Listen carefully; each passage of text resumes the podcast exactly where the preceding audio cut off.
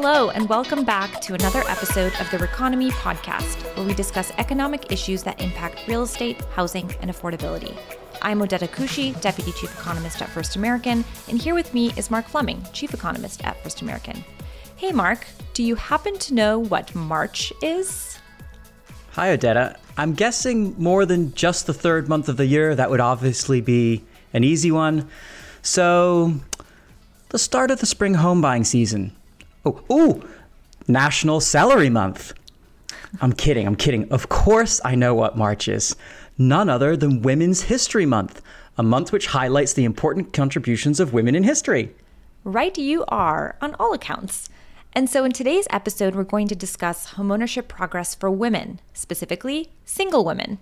We've all heard the children's nursery rhyme first comes love, then comes marriage. But according to the data, for many women, it seems first comes homeownership.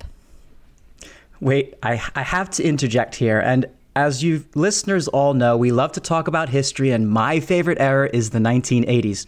So, Odeta, you do know the theme song to the 1980s hit show called Married with Children, right? Love and marriage, love and. I'll stop there. Yeah, I'm aware. And as good as your version was, we would all appreciate you don't consider a career change to singing anytime soon. But I digress. According to our analysis of anonymized household level survey data, following an overall decline in the homeownership rate among single women in the aftermath of the Great Recession to a low point of 50% in 2017, the homeownership rate among single women has rebounded significantly to over 53% in 2021. And while 3% may not seem like that big of a change, that's actually an impressive rebound because the homeownership rate rarely changes that dramatically. It's even more impressive because our analysis has shown that getting married is one of the strongest predictors for homeownership. Certainly, the benefit of two incomes helps to put together the bigger down payment, and of course, two incomes makes paying the mortgage every month that much easier. Yet, while getting married is highly linked to the decision to become a homeowner, your statistic seems to suggest that single female headed households are maybe increasingly embracing wealth creation through home buying and choosing to invest in homes. Skipping the spouse and buying a house. Ooh, that's nice. Yeah, it's pretty catchy. I just want it noted that I will more than likely have Beyonce's Single Ladies stuck in my head throughout this whole episode. And if I just got it stuck in your head, listener, well, you're welcome. It is stuck in my head, and clearly there's a musical theme emerging here. But forgive me, listeners, this one I will not attempt to sing. Maybe that's a good thing. All right, so let's outline a couple of reasons why this is happening. And Mark, you already touched on one wealth generation. We analyzed the latest survey of consumer finances data, which is from 2019, and found that housing is one of the biggest positive drivers of wealth creation. I think we've touched on this in previous episodes, but the statistics bear repeating because I think it can help explain why women are prioritizing homeownership. Mark, would you do the honors? I'm happy to. The first stat is actually quite amazing. The median homeowner has 40, yes, 40 times the household wealth of a renter. $255,000 for the homeowner compared to a little more than just $6,000 for the renter. Our analysis has also found that homeowners are wealthier than renters at every income level, and the majority of a homeowner's wealth comes from housing for every income category except the very top earners, where they also get wealth from stocks and other investments. For example, taking the lowest income households, those earning less than 26,000, the median net worth of a homeowning household was $102,500. But for the renter household in that low income category, it's only 1500 bucks. And 92% of total homeowner net worth is coming from the value of that home and goes on more. Between 2016 and 2019, housing wealth was the single biggest contributor to the increase in net worth across all income groups again. This was especially true for lower income households. House price appreciation won't always be the record breaking 17% year over year as it was in 2021, but homeownership has remained a key driver of wealth creation, especially for those lower income households, even when annual house price growth was an average of 5% between 2016 and 2019, which, by the way, is much more normal house price appreciation. These are all pretty impressive stats, right? Absolutely.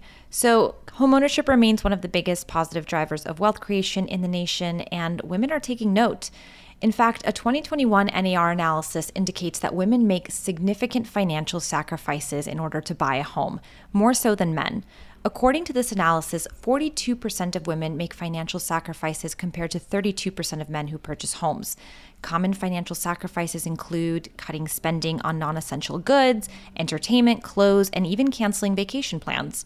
And our own analysis of household level survey data finds that single female headed homeownership rate in 2021 was higher than the single male headed homeownership rate, despite the fact that single women have a lower median household income than men. This highlights how important homeownership is to women. But there's another explanation for the increase in single female homeownership. Care to take a guess? Uh, of course, but priorities, priorities, it's pretty clear. Well, we know from previous research that higher educational attainment has resulted in higher household income, and higher incomes obviously improve the likelihood of homeownership.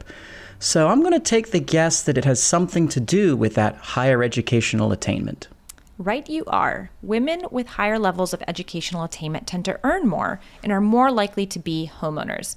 And women have increasingly pursued higher levels of education over the last two decades. Well, that's certainly good news because our Homeownership Progress Index shows that the impact of educational attainment on the likelihood of homeownership has more than doubled in 20 years. In 2000, the difference in the homeownership rate between those with a high school degree and those with a college degree was 3.7 percentage points. So there was there, but not a lot. By 2020, that gap had almost doubled to 6.9 percentage points. Educational attainment unlocks huh, huh, the ability to become a homeowner now more than ever before.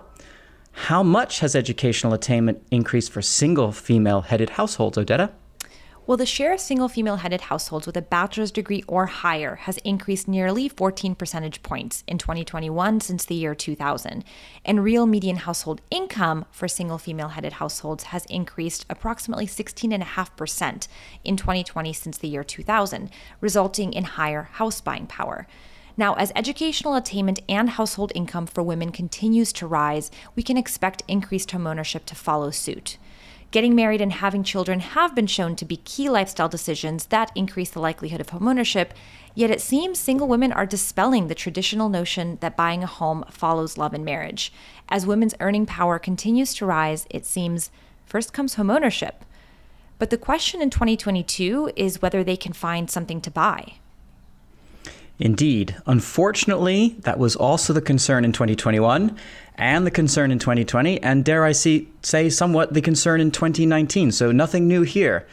The trend is higher home ownership for this segment of the population, but you can't buy what's not for sale.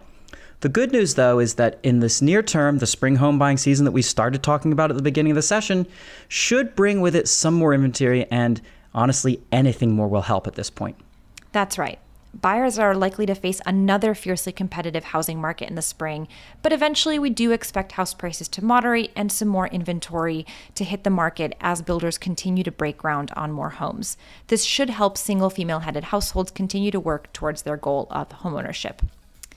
Now, just to wrap up today's discussion, we mentioned several different analyses that you can find on our blog at firstam.com/economics. And while you're there, make sure to sign up for the blog so that you don't miss any new content. And that's it from us today. Happy Women's History Month. Remember, if you have an economics related question you'd like us to feature on a future episode, you can always email us at economics at firstam.com. We love to hear from our listeners. And if you can't wait for the next episode, you can follow us on Twitter. It's at Odeta Kushi for me and at M Fleming Econ for Mark. Until next time.